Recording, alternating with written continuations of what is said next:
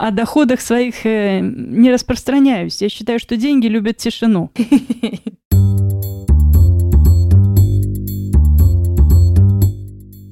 Привет! Это подкаст «Деньги делают деньги», подкаст о том, как инвестировать на бирже. Меня зовут Саша Волкова, и я только учусь, а помогает мне Валера. Это эксперт московской биржи. Привет, Валер! Привет, Саша!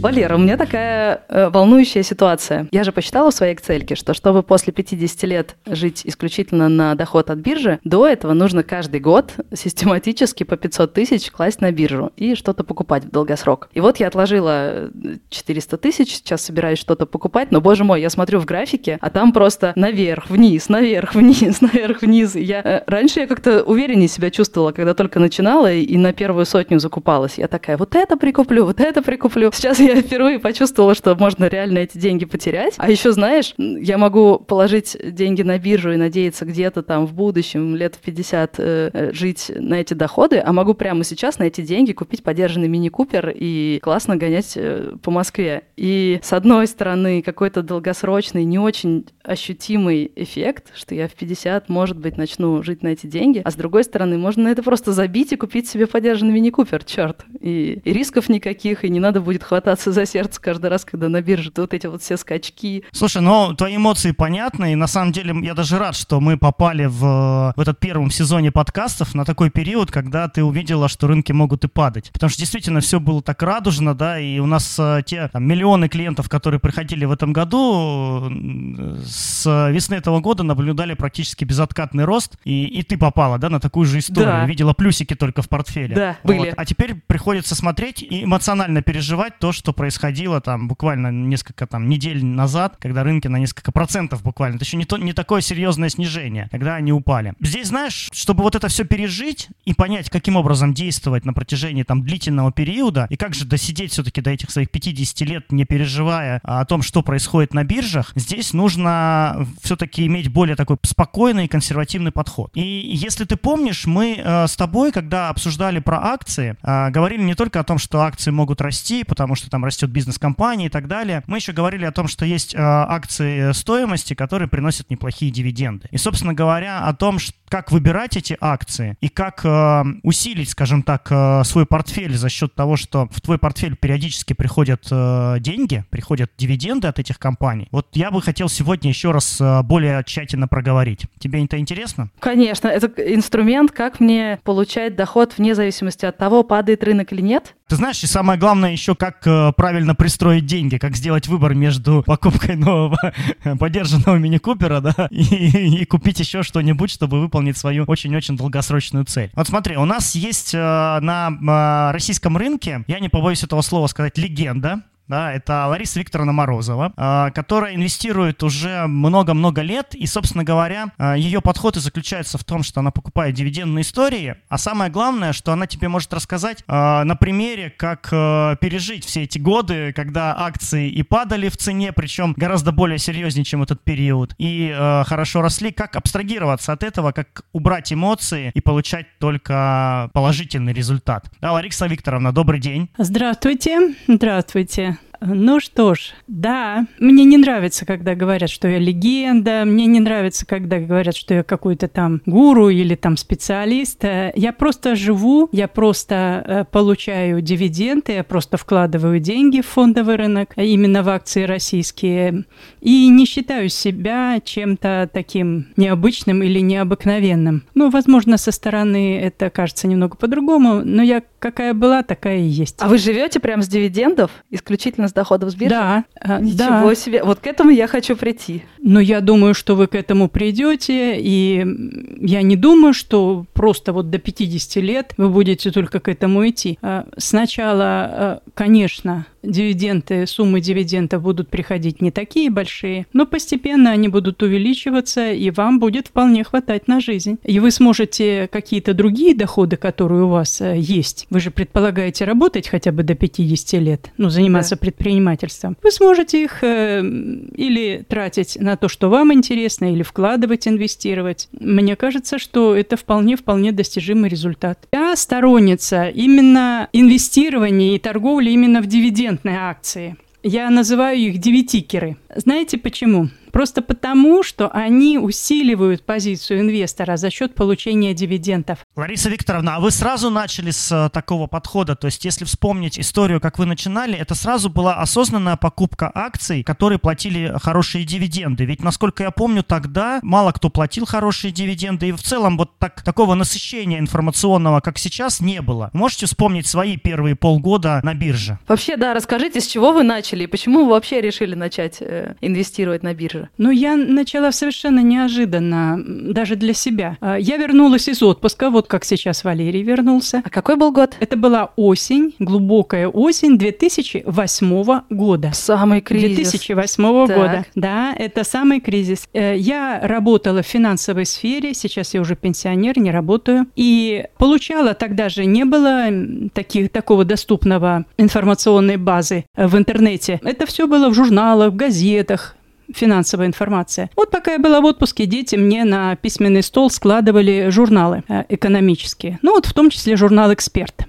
Он и сейчас выходит. А я в прошлом летом интервью давала этому журналу и показывала им этот журнал. Этот журнал не потерялся, тот, который я видела в 2008 году. Я открыла этот так. журнал. А там были 400 самых прибыльных российских компаний. И вот я листаю эти странички, смотрю на эту ситуацию, смотрю, и э, у очень многих компаний отличные прибыли. И там же была колонка дивиденды. Эти компании платят дивиденды. А у меня отложилась эта ситуация. Ага. Да, хорошо. Можно сказать, со сторонних источников, не с работы, можно получить деньги а, в виде дивидендов. Листаю дальше. В конце журнала котировки. Смотрю, везде минус, минус, минус, фактически котировки очень сильно упали. И тут у меня как бы складывается картинка, а почему бы мне не попробовать? Раз акции стоят так недорого по сравнению с тем, что они стоили раньше, а дивиденды продолжают платиться, то это же может оказаться очень хорошим вложением. Это может оказаться хорошей дивидендной доходностью. Да, да, почему бы нет? То есть вы решили зарабатывать не на том, чтобы купить подешевле, продать подороже, а просто купить как можно дешевле дешевле и получать себе спокойно дивиденды. Как можно большую дивидендную доходность. Ведь смотрите, э, зависит же от количества штучек, сколько мы получим дивидендов, правильно? Да. Чем больше штучек акций мы купим, тем больше дивидендов получим. Дивиденды же платятся на штучку акции. Угу. Чем дешевле акция, тем больше дивидендов можно получить. Это же сам, ну, самое простое, что может прийти в голову. Все, я начала размышлять об этом,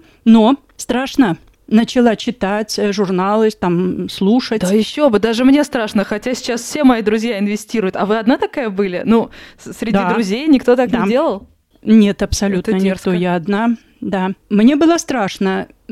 И скажу вам откровенно, я нашла телефон и позвонила в «Газпром».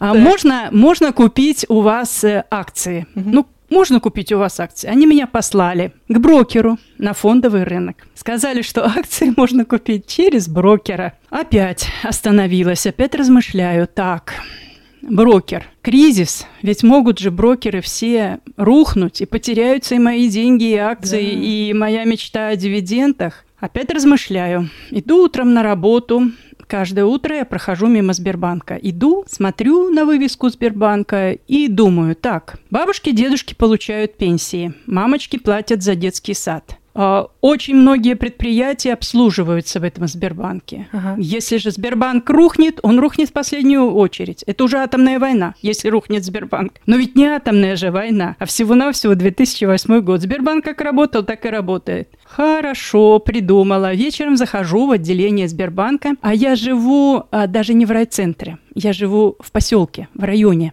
А, захожу в отделение Сбербанка, оно единственное на тот момент у нас в поселке. Говорю, вот хочу я дивиденды получать, хочу брокерский счет открыть. Они на меня смотрят с огромным удивлением, можно сказать, глаза по 6 копеек, говорят, вы знаете, мы таких слов не знаем. А, попробуйте хотя бы в райцентр поехать.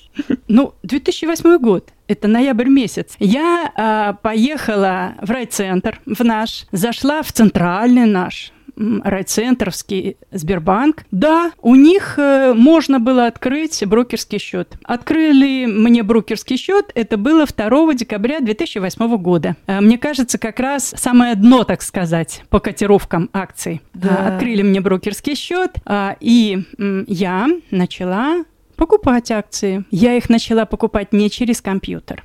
Я звонила по телефону каждый раз и просила сделать мне это, это или Ох. это. Я не могла, я не видела стакан. А вы помните первые акции? Конечно. Конечно, это же память на всю мою жизнь и одновременно переживание. Я Первое, что я купила на первые 10 500, которые внесла, это были акции Сбербанка привилегированные. Внимание, по 9 рублей 36 копеек за акцию. За 9 рублей Сейчас они типа 100, 190, кажется, стоят, да? Да, да, да, да. Они стоили 220, а сегодня они там 193. Ага. Вот представляете себе, насколько? Это даже не двухкратный рост, это в разы, это не проценты. А вы сохранили эти рост. акции? Или э, вы все-таки уже продавали, покупали с тех пор? Ой, вот это как раз и мое, как говорится, грустное расстройство. Они в конце 2009 года стали уже стоить порядка 60-62 рубля. Сейчас это тоже кажется смешными ценами, но тогда мне казалось, ну 650% я получаю от покупки. И я их продала. Я их продала, потому что я же пришла за дивидендами, конкретно за дивидендами. А дивиденд э, в тот год был очень небольшой, то есть даже рубля не было. То есть я даже двузначная дивидендная доходность доходности не получила. И мне показалось, что вот я продам, куплю что-то другое, тоже э, дивидендное. А почему я так настроена была? Потому что я э, первые полгода, ну буквально бежала на перегонки с рынком. Я изучала эмитентов, искала самые высокие дивидендные доходности на московской бирже и э, очень торопилась э, найти самые-самые-самые хорошие э, позиции. Вот. И позиций этих тогда было много высокие дивидендные доходности можно было получать. У меня по энергосбытам дивидендная доходность за год была 123% тогда. Да, да, просто вот один раз я купила, один раз получила дивиденды с доходностью 123%. Тогда была такая возможность. Очень хорошее было время именно для э, дивидендного инвестирования. Да, я хочу сейчас одну историю, одну байку рассказать твоего из своего детства даже скорее про 90-е. А, поэтому сначала хочу задать Ларисе Викторовне вопрос по поводу вот первых дивидендов и ощущений, когда они первые пришли. Когда это было и какие эмоции вы получили? Ну, я же осознанно пришла за дивидендами на московскую биржу, тогда еще ММВБ. А поэтому я осознанно добивалась того, чтобы вот были у меня высокие дивидендные доходности. Я искала таких эмитентов, которые платят хорошие дивиденды. И именно тогда я поняла, что на московской бирже торгуется ряд эмитентов, которые дают хорошие дивидендные доходности. И в 2009 году, когда я начала получать э, дивиденды, первый год, летом 2009 года, э, я увидела, что ситуация очень хорошая, что можно продолжать, можно наращивать э, пакеты, наращивать портфель, и что можно получать хорошие дивиденды именно в России. Угу. И вот после прочтения журналов, в основном журналов, э, потому что вот когда я начала читать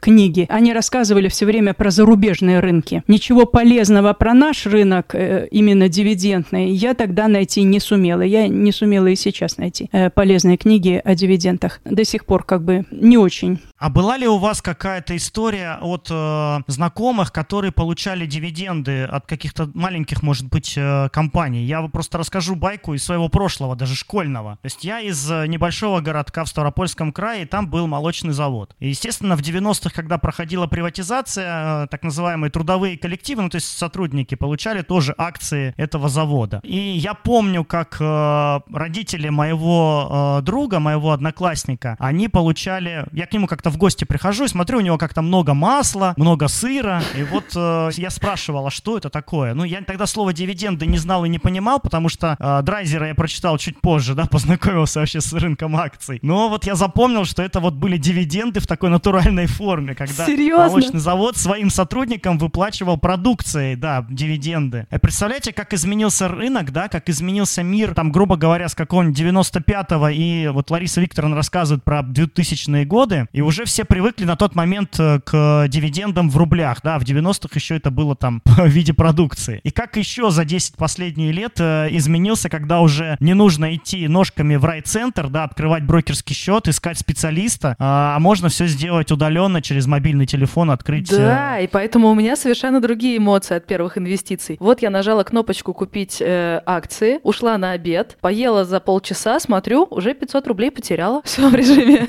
реального времени обновляется. Я там за эти полчаса 500 рублей как не бывало. Ну, конечно, за следующий час э, обратно вернулись. Но первый эффект такой, типа, вау, прямо сейчас, прям уже, уже что-то происходит с моими деньгами. Это стрессово. Я вам расскажу интереснее еще ситуацию. Я ехала в метро, это был конец рабочего дня, ну, уже после шести часов, не помню точно. И рядом сидел молодой человек, который вместо того, чтобы играть в танчики или там в маджонг или во что-нибудь еще, он э, покупал и продавал акции. Вот он прямо рядом со мной сидел. В метро, просто в метро, понимаете? Да. Теперь это уже, это не обязательно инвестирование, не обязательно трейдинг, это уже может быть и геймингом.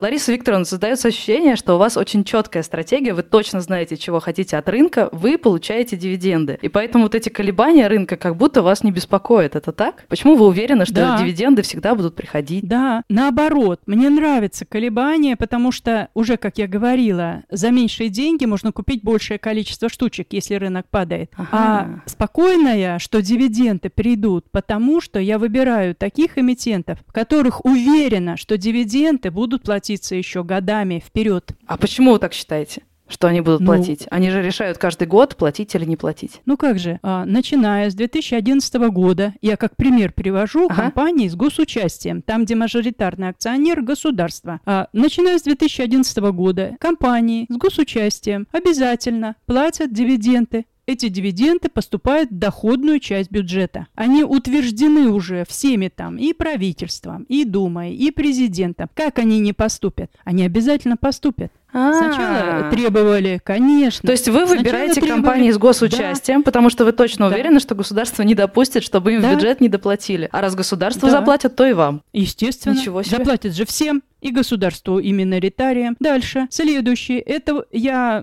то же самое в 2009-2010 году разработала для себя вот такой классификатор. Кто настаивает на получении дивидендов? Почему платятся дивиденды? Вот с госучастием. Точно так же субфедеральные. Татарстан, Башкортостан, Якутия. Там тоже есть компании. То же самое. э, дивиденды включены в доходную часть бюджета. Учителям платить надо? Надо. Врачам платить надо? Надо. Значит, должны быть доходы в бюджет. И доходы в виде дивидендов включены в бюджет. Все, значит, получат субфедералы, получит Татарстан, получит Башкирия, получит Якутия, там, Петербург и так далее. А получу и я, как миноритарный акционер. А почему нет? Да, и тогда вас наоборот, каждое падение рынка наоборот радует, потому что вы можете закупиться подешевле. Вообще Конечно. классно. Но вы еще сказали, что раньше дивидендная доходность была прям 100%, сейчас такого нет. Вот ваша стратегия с дивидендами, она до сих пор актуальна? Или это вот то, что в 2000-е выстрелило, а теперь уже не очень? Вот как раз на таких вот провалах рынка, как был в этом году, допустим, в марте, эти же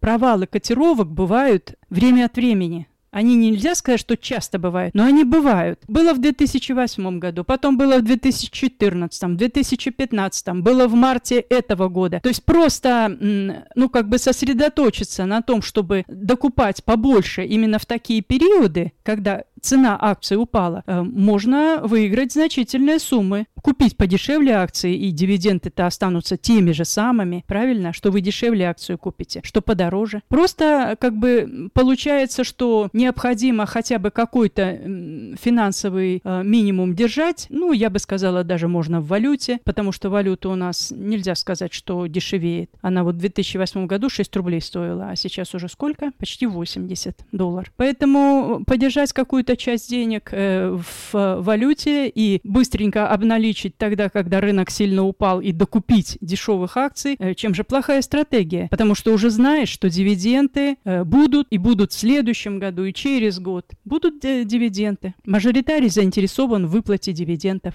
Можно их просто получать. Когда вы выбираете, во что именно вложить, вы смотрите, чтобы это были акции с государственным участием, субфедеральные, а есть еще какие-то критерии, как вы их сопоставляете? Я слышала, что у вас есть какая-то большая Excel, куда вы много чего вносите. На что еще, на какие критерии смотреть? Да, эту Excel я начала заполнять прямо тогда же, в начале 2009 года. Вот я уже упоминала, что я читала э, книги иностранных авторов. Ну и в том числе вот такая вот байка была Баффета. Ну, если интересно, я могу рассказать. Конечно. А, Баффета спросил журналист, э, скажите, пожалуйста, что бы вы посоветовали начинающему э, инвестору, который только что приходит на фондовый рынок? А Баффет ответил, изучить все компании, которые торгуются на фондовом рынке. Журналист говорит, «Э, как же так? Э, их же 27 тысяч. На что Баффет ответил, а вы начните с буквы А.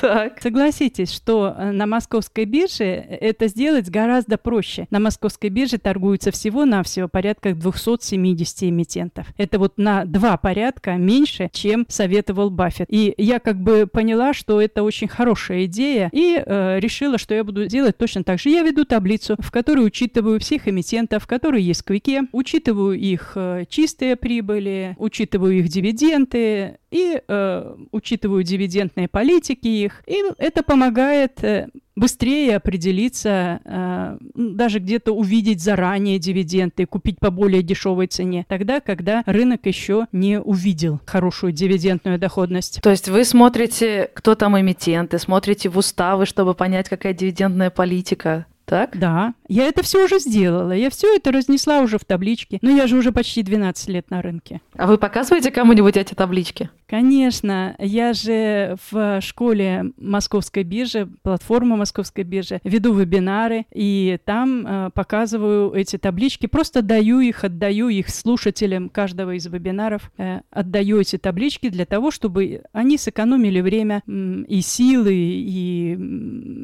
возможности у них будет больше, если же они ту работу, которую я делала много лет, а, получат в единой табличке, скажем так. Да, да, мы обязательно дадим ссылку в описании на ближайший э, семинар, который проведет нам Лариса Викторовна Морозова в школе Московской биржи. А на табличку ссылку дадим? Своими секретами. Понимаете, табличку я даю только во время вебинара. Ее нужно объяснять. Поэтому просто так выложить в открытый доступ э, я не рискну. Нужно пояснять, нужно рассказать это, это, это, это, это, это. Класс. То есть она не может быть э, просто так выложена в открытый доступ. Хорошо. Она нуждается в пояснениях. Я добавлю такой момент. Э, Лариса Викторовна ведет телеграм-канал, называется он «Дивиденды Форева», и там очень много новостей, связанных именно с отчетностью, с прибылью, то есть э, с планами по дивидендам компании, то есть всеми существенными факторами, которые влияют на дивидендную политику компании. А, и также я там подглядываю иногда части этой самой таблички, особенно по каким-то будущим выплатам. Вот, наверное, на октябрь я видел тоже часть э, компании у нас закрывали реестры, и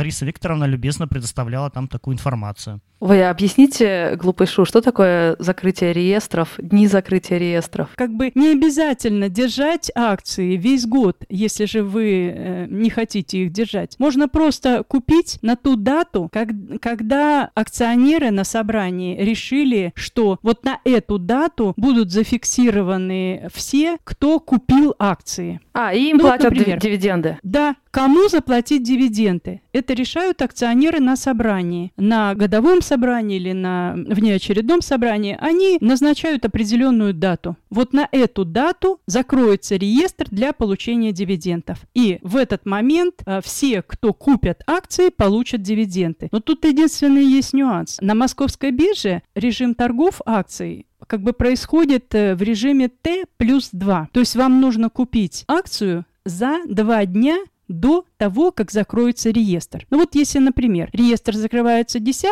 ну, условно говоря, ноября, то вам ее нужно купить 8 ноября. Тогда 10 ноября она попадет к вам в портфель. Т плюс 2 режим, угу. понимаете? Тут да. Вот этот момент нужно внимательно отслеживать для того, чтобы не ошибиться. Дни закрытия реестров я выкладываю в открытый доступ в телеграм-канале. Там каждую неделю я провожу обновление этой таблицы. Те дивиденды, которые еще не выплачены, стоит и э, дата закрытия реестра, и режим Т плюс 2, и дивидендная доходность. Это в открытом доступе в телеграм-канале «Дивиденды Форева» у меня. Постоянно можно, таблица прикреплена, обязательно можно пользоваться любому, кто зайдет в телеграм-канал. Можно посмотреть и не ошибиться. Купить акцию точно под закрытие реестра.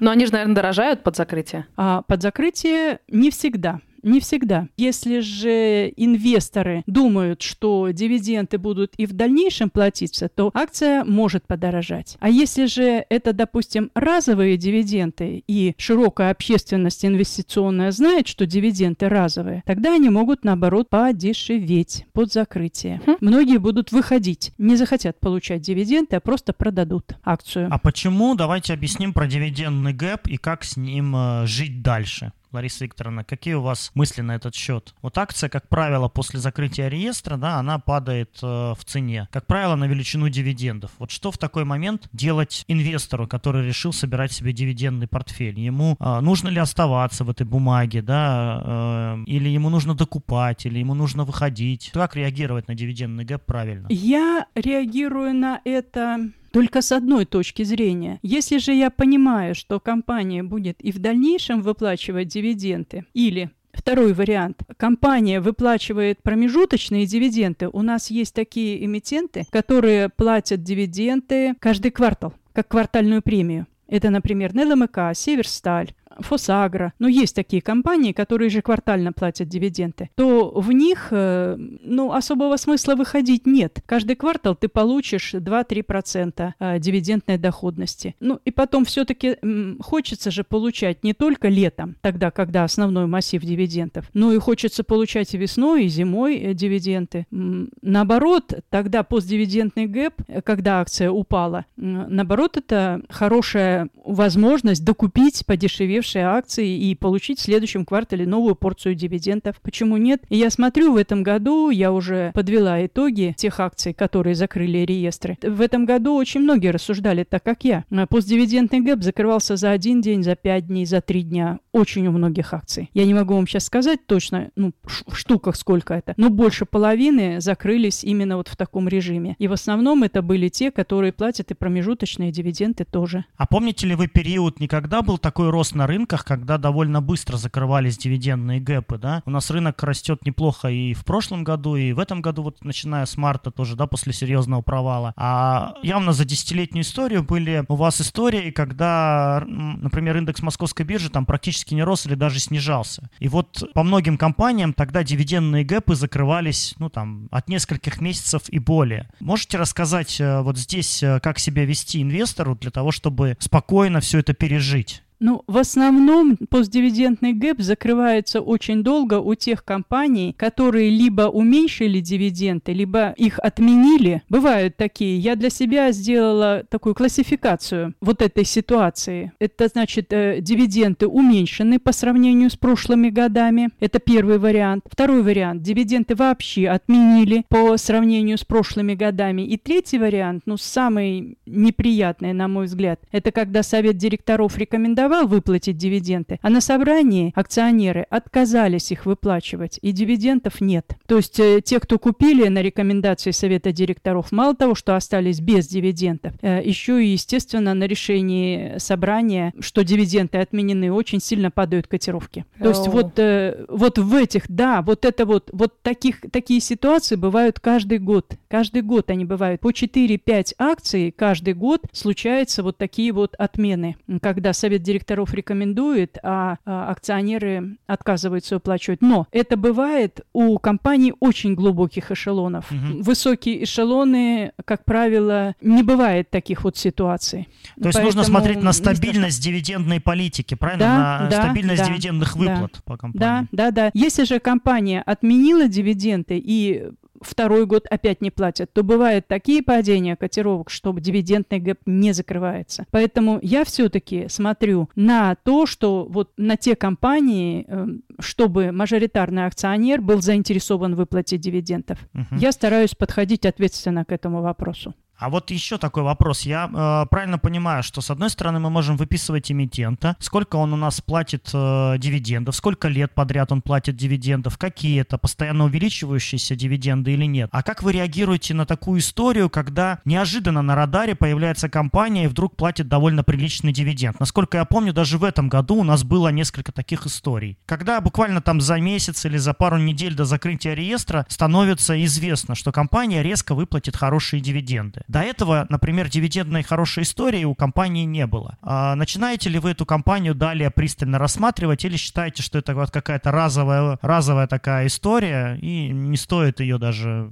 на нее обращать внимание? Ну, прежде всего, если же я вижу в отчетности, ведь перед тем, как совет директоров э, даст рекомендацию, выходит отчетность ежеквартальная. Э, за 6 месяцев, за 9 месяцев, за первый квартал, потом э, по итогам года. Э, бухгалтерская отчетность выходит раньше, чем совет директоров дает свое решение выплачивать дивиденды и какого размера. Нужно посмотреть, что там, за счет чего сформировалась чистая прибыль. Вот в этом году, допустим, были великолепные дивидендные доходности у Центрального телеграфа. Он пишется в Квике как просто телеграф. Сразу смотрим, огромное увеличение чистой прибыли. Не за счет выручки, не за счет основной деятельности, а за счет а, прочих доходов. Что это за прочие доходы? В интернете всегда можно найти открытую информацию. Телеграф продал три здания и земельный участок. Будут в следующем году такие продажи? Ну, конечно же, скорее всего, нет. Не может же быть, э, как бы не может же телеграф продавать всю Москву, правильно? Количество недвижимости вполне определенное. Поэтому тут нужно быть очень осторожным. Если же мы видим, что это разовые дивиденды, то тут нужно для себя решить, что мы делаем. Уходим под дивиденды или же э, не рискуем, потому что постдивидендный гэп, я не знаю даже, когда закроет, допустим, вот тот же центральный телеграф, который в этом году выплатил дивиденды с доходностью 40%. То есть нужно тоже подходить очень внимательно вот к таким вот вопросам. За счет чего получены дивиденды? Разовые они будут или нет? Да, это хороший пример, но смотрите, у меня есть еще один пример в этом году, и я думаю, что вы его вспомните, назовете название компании, когда, наверное, наверняка вы наблюдали за тем, что у компании скапливается большая нераспределенная прибыль за несколько лет. И вот это вот ожидание, будет ли выплата в этом году, или они опять э, перенесут на будущие периоды, как вот здесь реагировать инвестору? Ожидание. Опять нужно, вот я подхожу к этому вопросу именно так. Э, зачем мажоритарному акционеру вот эти вот деньги? Зачем они ему? Если у мажоритарного акционера нет четкой задачи получить дивиденды, то э, дивиденды могут не выплачиваться многими годами. Ведь у нас у многих э, компаний есть чистая прибыль, и она увеличивается, нераспределенная чистая прибыль, а дивиденды все равно не платятся. Смотрите, ведь на московской бирже торгуется порядка 260 эмитентов, ну, между 260 и 270, там колеблется количество. А дивиденды выплачивают где-то 100 110-130 компаний всего. Понимаете? То есть э, только примерно половина выплачивают дивиденды. Остальные не все убыточные. У многих есть э, чистая прибыль. Но мажоритарный акционер либо пускает ее на развитие компании, либо просто она копится и э, накапливается нераспределенная чистая прибыль. Не нужны особо э, дивидендные деньги мажоритарному акционеру. Я стараюсь такие компании не покупать. Ага. Вполне э, можно выбрать из тех 100-130 компаний, которые платят дивиденды на московской бирже. Так, 130 компаний. Это уже довольно много. А если я хочу только начать покупать какие-то акции? Э, э, Лариса Викторовна, чтобы вы понимали, мы про меня что поняли в предыдущих выпусках? В предыдущих выпусках мы поняли, что я такой консервативный довольный инвестор, потому что у меня совсем нет времени разбираться в бирже. Иногда я там по 2-3 недели вообще не заглядываю ни в какие новости. Поэтому явно то, где надо быстро реагировать, следить за новостями, мне не подходит. Но при этом к риску я более-менее готова, потому что, ну, я предпринимательница, там бывает и в минуса уходишь, я более-менее спокойно на это реагирую. И раньше мы думали, что мне подходят в основном фонды. То есть покупать э, фонды как способ как-то диверсифицировать риски. А теперь оказывается, что ваша стратегия, может быть, мне тоже подойдет. Может быть, мне нужно покупать акции дивидендные и не беспокоиться о том, что они там э, скачут то вверх, то вниз, не обращать даже на это внимания. Но если я хочу купить первые свои дивидендные акции, ну я явно 200 компаний в Excel не занесу. Зная себя, нет. Вот как бы мне выбрать какие-то первые шаги? На какие компании? Выберите так, вот как выбираю я. Там, где мажоритарный акционер заинтересован в выплате дивидендов. Выберите компании с госучастием. Выберите субфедералов. Сейчас, наверное, будет глупый вопрос, но как мне понять, где госучастие, а где нет? Куда смотреть? Что я могу вам сразу сказать? Давайте я э, у себя в телеграм-канале в Дивиденды Форева э, в выходной, вот в ближайшие выходные, э, выложу и прикреплю табличку эмитентов с госучастием и с субфедеральным участием. Может быть, я думаю, что будет интересно не только вам, а многим э, инвесторам. Конечно. Давайте я сделаю такую табличку, там выложу и дивиденды, какие они выплачивали, допустим, за этот и за предыдущий год, и какие были дивидендные доходности. Великолепно. И вы посмотрите, и вам будет проще выбрать, и, может быть, кому-то поможет еще. Отлично. Из инвесторов. Не вопрос, сделаем.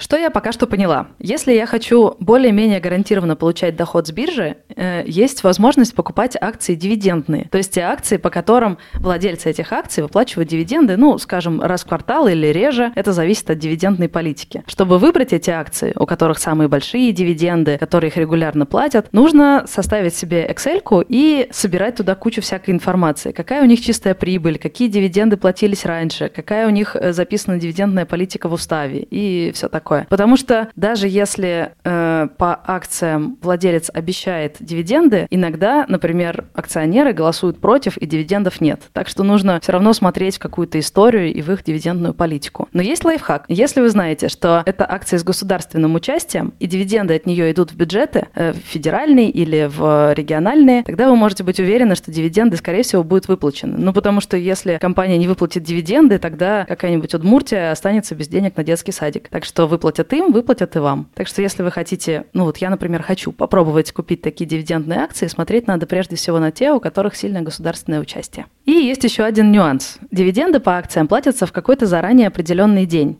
Это день закрытия реестра. И, конечно, стоимость акции зависит от него. Чаще всего, чем ближе этот самый день, тем дороже акция, понятно, потому что скоро по ней заплатят дивиденды. А как только дивиденды выплачены, наоборот, обычно, как вы назвали это, дивидендный гэп, да? Время, когда акция приходит в себя, она становится дешевле на сумму дивидендов, просто потому что теперь долго ждать следующих дивидендов. Как на это реагировать, решайте сами. Вы можете купить акцию и сидеть в ней, не обращать внимания на эти колебания. Можете придумать какую-то стратегию, дескать, я покупаю за месяц до выплаты дивидендов или какую-то свою стратегию. Но имейте в виду, что цена акции реагирует на то, когда были выплачены дивиденды и когда следующие.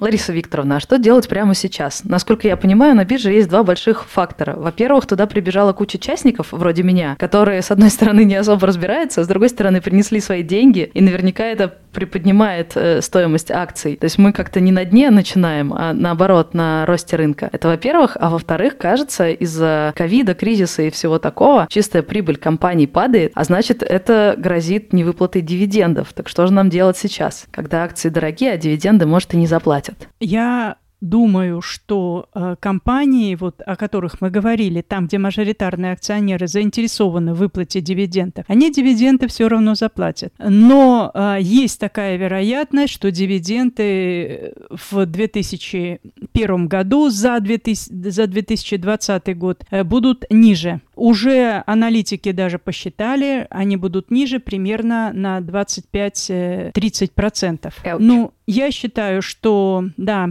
а, это жаль, конечно, но я считаю, что пережить это можно. Ведь э, сейчас как бы вот эта вот ковидная ситуация, это палка о двух концах. Вот я, например, на своем примере вам скажу. Если же раньше мне нужна была, ну, я бы сказала, приличная сумма на то, чтобы поехать э, в какое-то очередное путешествие, э, то сейчас я поневоле сэкономила эту сумму. Никуда не выпускают. Ага. Я сижу дома. И точно так же для многих не нужно ездить в офис, то есть это не нужно покупать проездной, не нужно обедать в офисе, можно более экономно пообедать дома, не нужно покупать очередную там белую блузку, потому что она уже не отстирывается, ну и так далее, понимаете? То есть э, здесь, э, ну, можно, в принципе, как бы эту ситуацию пережить с тем, что дивиденды станут меньше. Уже же такая ситуация была. Тогда, когда Крым наш ага. и начались санкции э, в 2014 году, дивиденды в 2015 году выплатили многие компании меньше, чем в 2014 году. Но уже по итогам 2015 года э, дивиденды многие компании восстановили. Угу. Я думаю, что э, ситуация сейчас будет аналогичная. Может быть, да, в 2021 году дивиденды немножко уменьшатся, но у нас и затраты у многих уменьшились. По объективным причинам, вот я вам только что рассказывала. Да. Вот. А уже в 2002 я думаю, что дивиденды снова будут выплачены в восходящем, так сказать, тренде. Опять многие компании их будут увеличивать, наращивать чистую прибыль и увеличивать дивиденды. Но это такая же ситуация, как она была постоянно. То дивиденды чуть больше, то дивиденды чуть меньше, но общий тренд на увеличение дивидендов. Я оптимистично смотрю на эту ситуацию. Я просто получаю дивиденды. Да, я смотрю, вас вообще сложно напугать. Очень такая спокойная политика на бирже. А вы пользуетесь еще какими-нибудь инструментами? Да, я точно так же, как акции, подхожу к выбору облигаций. А вот в тот момент, когда я вижу, что ряд инвесторов испугались и продают облигации э, по более дешевым ценам, я их подкупаю. Я подкупала в мае 2015 года, тогда, когда говорили, что будут санкции на облигации российские, и иностранные инвесторы их продавали. Продавали даже э, ниже, чем сто процентов. И точно такая же ситуация ага. была. Э, информационный шум был, ну, пустой совершенно информационный шум, но полезный инвесторам. А в сентябре 2018 года мне удалось ФЗ покупать по 81%, по 90%, по 91%, 92%. Я набрала пакет и теперь спокойно получаю купоны. Такие ситуации бывают, и их можно отловить. Не нужно волноваться и нервничать. Просто ждать такого момента, когда э, снизится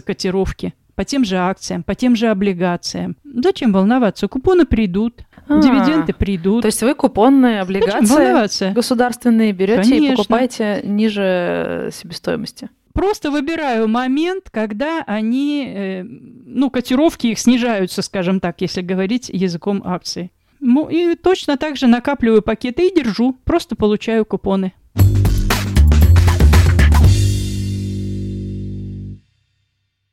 Лариса Викторовна, чтобы я лучше поняла, как э, вы живете как инвестор, сколько вы делаете операций, ну, скажем, в месяц? Не прям точное число, просто хочу понять, вы закупились и сидите в акциях, или вы постоянно что-то докупаете, перепродаете? Вот э, тогда, когда летом 2019 года я увидела, что начался большой приток э, частных инвесторов на московскую биржу, угу. когда э, стало понятно, что много добавляются активно клиенты на московской бирже, московская биржа в открытом доступе публикует эти данные, э, я поняла, что количество покупателей, скажем так, потенциальных инвесторов, акционеров и получателей дивидендов начало расти, а вот э, количество дивидендных акций на московской бирже, к сожалению, не растет. И в этот момент стало понятно, что нужно просто покупать на снижении котировок и держать, потому что вот эти новые частные инвесторы будут поднимать цену и, соответственно, снижать э, дивидендную доходность у э, акций. И, и поэтому вот э, с лета 2019 года я придерживаюсь именно такой политики. Я покупаю и держу. И эта политика, я думаю, что она будет актуальна даже для тех, кто пришел сейчас. Потому что все равно еще добавляются э, физические лица, добавляются на московской бирже. Я вот недавно прочитала, что э, Мосбиржа говорит о том, что у нее будет порядка 10 миллионов клиентов буквально в следующем году. Те, кто придут, они снова купят и купят подороже, чем купили мы те, кто купили сейчас. Не обязательно говорить о прошлом году, можно говорить и о сейчас. И тем более, посмотрите, Центробанк снижает ставки рефинансирования, банки снижают ставки по вкладам, дивиденды все равно остаются привлекательной позицией, купоны тоже самое остаются привлекательной позицией, именно из-за общей тенденции сейчас. И мне кажется, можно покупать и просто э, держать. Я сейчас именно такой тенденции придерживаюсь. Я покупаю и держу. И многие пакеты уже уже просто даже за счет прихода э, новых э, физических лиц на Мосбиржу просто выросли, потому что, ну, акций не добавляется Я не знаю почему, но Мосбиржа как-то не очень добавляет акции, которые торгуются у нее. А сколько у вас компаний в портфеле? Ну вот на, на сейчас у меня 45 компаний. Ого. Ну, не только компаний, но и облигаций. Угу. То есть у меня 45 позиций на сейчас а, в портфеле. Я собираю тех, кто заинтересован в выплате дивидендов. Я просто целенаправленно собираю эти пакеты, и все. А интересно было ли вам проголосовать хоть раз? Вот, э, как сказать, заявить о своем праве. Вот хочу проголосовать по такому-то вопросу. Ведь все компании раньше вообще рассылали бумажные бюллетени. Я помню, куча макулатуры приходила на почтовые ящики ссылки, можно было это все обратно отсылать. Как вы поступали? Я только мне интересны только дивиденды. То есть мне интересно только, чтобы компания наращивала выручку, снижала себестоимость, увеличивала чистую прибыль. Поэтому вот э, если же я вижу по отчетности, что компания делает именно шаги в этом направлении, то дальше вот эта корпоративная жизнь, какие там директора будут, э, что там будет в совете директоров, мне не очень интересно. А мне вот важно понимать, что эта компания будет выплачивать дивиденды дивиденды еще годы вперед. Вот это самое для меня важное. Поэтому я э, собрание не очень активный акционер в части собраний. А разве не на этих собраниях решают, будут ли выплачивать дивиденды? Э, вы же рассказывали. А я знаю, что мажоритарий уже... Мажоритарий — это тот, у кого 50 э, плюс одна хотя бы акция. То есть он всегда проголосует за дивиденды. Зачем я еще буду э, свой голос присоединять? Я знаю, что дивиденды, за дивиденды он проголосует. Ему нужны эти дивиденды. Угу. И все. Саш, помнишь, мы тебе в выпуске про акции рассказывали про то, что раньше, ну, лет 10 назад точно, собрания акционеров происходили с э, широким размахом, компании были заинтересованы в том, что к ним приходили люди, да, чтобы как-то была большая вовлеченность, и раздавали там флешки, ага, кормили ага. Э, вкусными пирожками и так далее.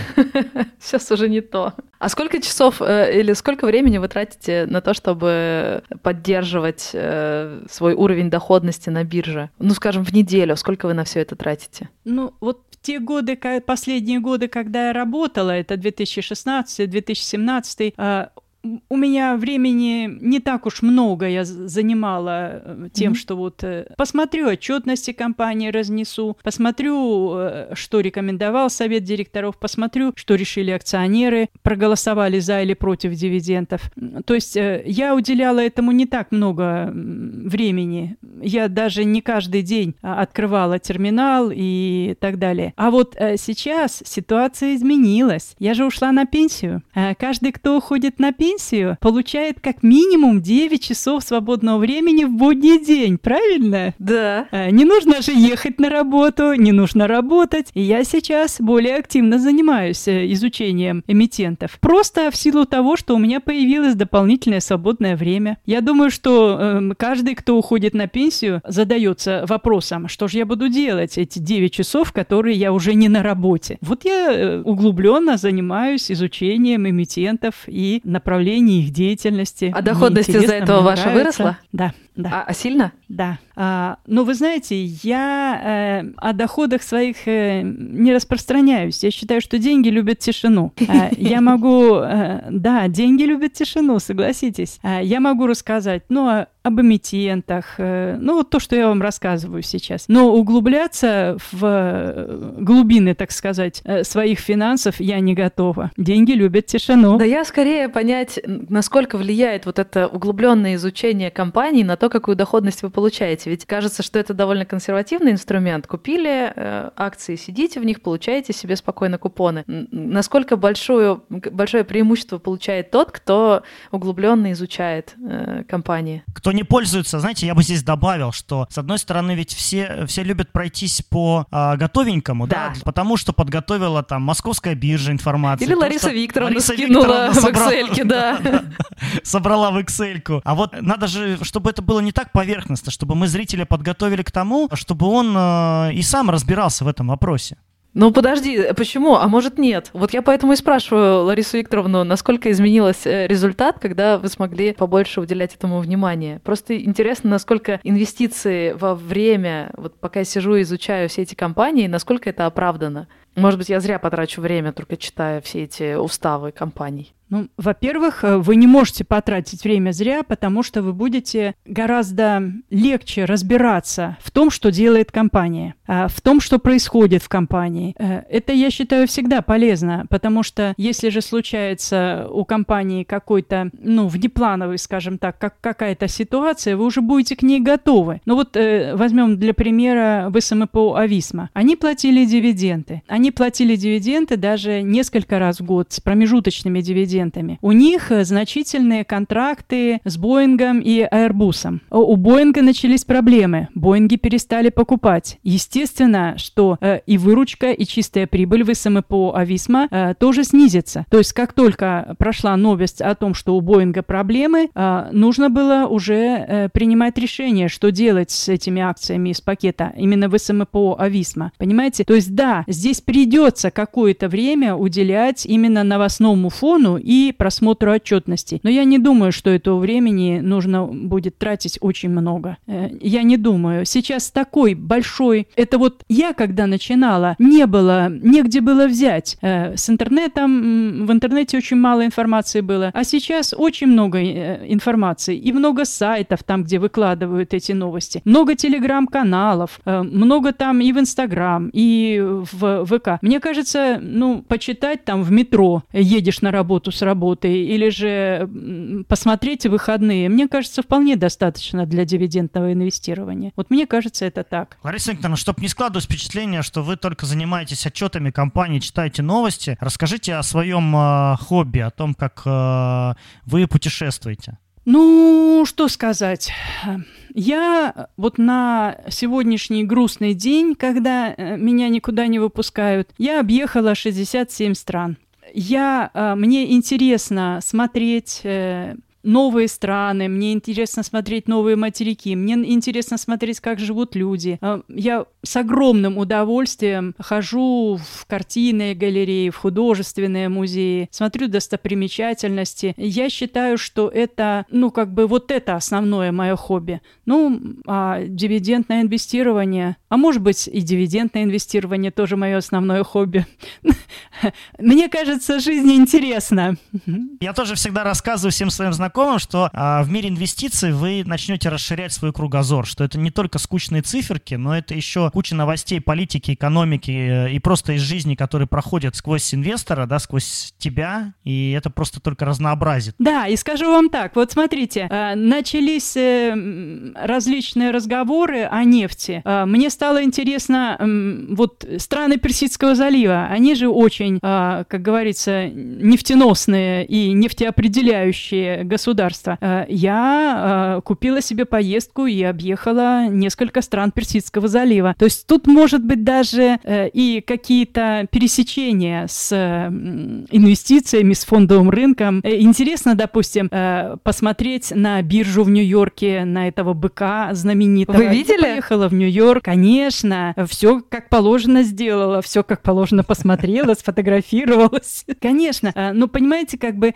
расширяется кругозор. И, самое главное, если же ты получаешь доход, дополнительный доход от дивидендов, появляется возможность куда-то поехать, дополнительная возможность. Понимаете? Потрясающе. Это очень, это очень вдохновляет как бы еще больше разбираться и еще больше, ну, скажем так, поднимать свою дивидендную доходность. А в путешествии у меня была такая, э, я же советского времени девушка была. И однажды, когда я читала учебник истории, это тогда еще Цейлон назывался, сейчас Шри-Ланка, э, я увидела, ну, как бы прочитала, ну, просто учила параграф по истории. Я увидела, э, что вот там есть великолепная достопримечательности, исторические, очень такие глубокие, красивые. И я сижу, и вот в этот момент, именно в этот момент я понимаю, что я никогда не смогу там побывать. Это же Советский Союз, это же, э, это же сложности с выездом за границу. Угу. И я вот сижу, и вот в этот момент, мне то ли 14, то ли 15 лет, я понимаю, что я никогда этого не увижу. И у меня такое пришло ощущение какое-то, какой-то как беспросветности, как безысходности, что мир закрыт от меня, а, что я могу посмотреть весь Советский Союз, я могу посмотреть все республики, но туда я никогда не попаду. И что вы думаете? В 2019 году, в декабре месяце, месяце я побывала на Шри-Ланке, я увидела все, о чем я читала в этом учебнике. Это э, вот вот эти вот дивиденды и дивидендные доходности дали мне возможность вот закрыть вот эту вот, вот, это, вот эту какую-то безысходность, которая возникла у меня в школьные годы по э, именно путешествиям по миру. Вот у меня такое получилось, э, такая история у меня получилась в декабре 2019 года. Я сказала, нет, я увидела это, вот я здесь. И то, что я прочитала в учебнике, я вижу своими глазами. Вы представляете, именно весной 2019 у меня что-то похожее произошло. Я росла в очень маленьком городе, и однажды нас, школьников, взяли на экскурсию самолетную. У нас там рядом аэро дром. Э, кукурузники летают, э, орошали поля рядом э, во время Советского Союза. В общем, там спортивные аэродромы и плюс эти кукурузники. И нас вот детей из школы собрали, посадили в самолет, посмотрите на свой маленький город с высоты самолета. я почему-то тогда была уверена, что это мой первый и последний раз, когда я взлетаю в воздух и смотрю с такой огромной высоты на город. Мне казалось, что это самое большое путешествие в моей жизни, и ничего большего не будет. Я как-то воспринимала, что вся моя жизнь будет ограничена этим маленьким городком. И э, я как-то никогда не интересовалась путешествиями дальше. Мне почему-то казалось, что я так и буду жить. Вот Москва, мой родной город, никуда вылетать не буду. Но в 2019 году я еду в метро и читаю, там почему-то сделали такую штуку. Маленькие рекламки, э, какие-то факты исторические или про какие-то разные страны. И мне вылетает э, напоминашка о том, что, оказывается, в Марокко есть козы, которые бегают по деревьям. Я такая, в Марокко есть козы, которые бегают по деревьям, а я почему-то все время езжу в метро от работы домой, от работы домой, и мира не вижу. И буквально через месяц я уже полетела в Марокко смотреть на этих коз. Я почему-то дико захотелось вырваться из какого-то вот этого работа-дом, работа-дом. И для меня инвестиция — это тоже такая мечта про то, чтобы иметь возможность думать не только о работе, и на пенсию у меня тоже огромные планы. Мне кажется, что это лучшее время, когда можно путешествовать, жить только для себя, и я готова даже сейчас. Ладно, убедили. Будет не мини-купер, будет вложение на московскую биржу. Я тоже хочу, как Лариса Викторовна, э, путешествовать еще больше. Но только, помните, помните, пожалуйста, только тех эмитентов, где мажоритарий заинтересован в выплате дивидендов. Помните об этом. А как ваши подруги и друзья реагируют? Вы такая, живете в поселке, летаете на Шри-Ланку, э, в свободное время занимаетесь э, котировками и биржами, смотрите в стаканы. Как они реагируют на это? Ну, деньги любят тишину. Я не очень распространяюсь своим соседям и э, тем, кто, с кем я живу многие-многие годы, я уже 40 лет здесь живу, в этом поселке, э, я не очень распространяюсь. Но друзья, конечно, знают, э, чем я занимаюсь. Ну, периодически приходят за советами, периодически я рассказываю, и э, бывает, что я даже э, по интернету рассказываю там родственникам там в Донбассе или же ага. в Твери, в других местах, э, где меня когда просят друзья или родственники, расскажи, объясни. Я рассказываю, а так я не могу сказать, что я широко распространяюсь о том, что я инвестирую. Ой, я бы не удержалась, я бы хвасталась на прополую прям. Потому что сейчас миллионы людей приходят на биржу, а вы уже давно там. Когда это еще не было мейнстримом, вы уже все разобрались. Мы только сейчас как-то стараемся разобраться, а вы уже с такими мощными позициями там. Но у вас же есть огромное преимущество. Смотрите, э, я же искала эту информацию по крохам в прессе, там, журналах, там, mm, книгах. Да. Э, а у вас э, очень много и сайтов, и телеграм-каналов, инстаграм и так далее. Вам гораздо проще проникнуть во все эти тонкости и узнать все эти нюансы. Вы пойдете гораздо дальше, чем пошла я. Вы же согласны с этим? И вы сделаете гораздо больше, чем сделала я. Это же очевидно и общеизвестно. Я просто сейчас э, ставлю как бы своей целью и задачей э, рассказать начинающим, так сказать, чуть-чуть подтолкнуть их, дать какую-то начальную информацию, mm-hmm. а потом уже они сами и идут дальше и достигают больших высоких высот и в доходностях, и э, в размерах своего депозита. Мне кажется, молодежь пойдет гораздо дальше и заработает больше, и э, увидит мир больше, чем я. А сколько Мы вы стран увидели? 67. Ничего себе. Да, 67 стран. А вы увидите гораздо больше. Стран-то больше 200 в мире, и все эти страны молодежи открыты. И я думаю, что, может быть, и вы также точно увидите гораздо больше, чем 67. У вас все впереди. Спасибо, Лариса Викторовна, за вашу историю. Вы меня прям вдохновили. Думаю, я все-таки отложу покупку мини-купера и выполню свой план. Э, занесу на биржу еще 400 тысяч и посмотрю, что получится. Уверена, там будут и дивидендные акции тоже. Особенно, если вы дадите в своем телеграм-канале подсказку, во что вкладывать. Да, Валер? Ну, по крайней мере, федералов и госкомпаний я обязательно выложу таблички с дивидендами. Это вот я непременно сделаю следующие выходные. О, спасибо огромное. Да, mm-hmm. спасибо, Лариса Викторовна. А, я думаю, что мы э, всем частным инвесторам, которые только приходят на биржу и слушают наш подкаст, а, сегодняшним выпуском дали в новые, как минимум, не только мысли, но еще и вдохновение, для чего, собственно говоря, нужно долго а, инвестировать. Спасибо большое. Пока-пока. Всего доброго. Здоровья всем. Счастливо.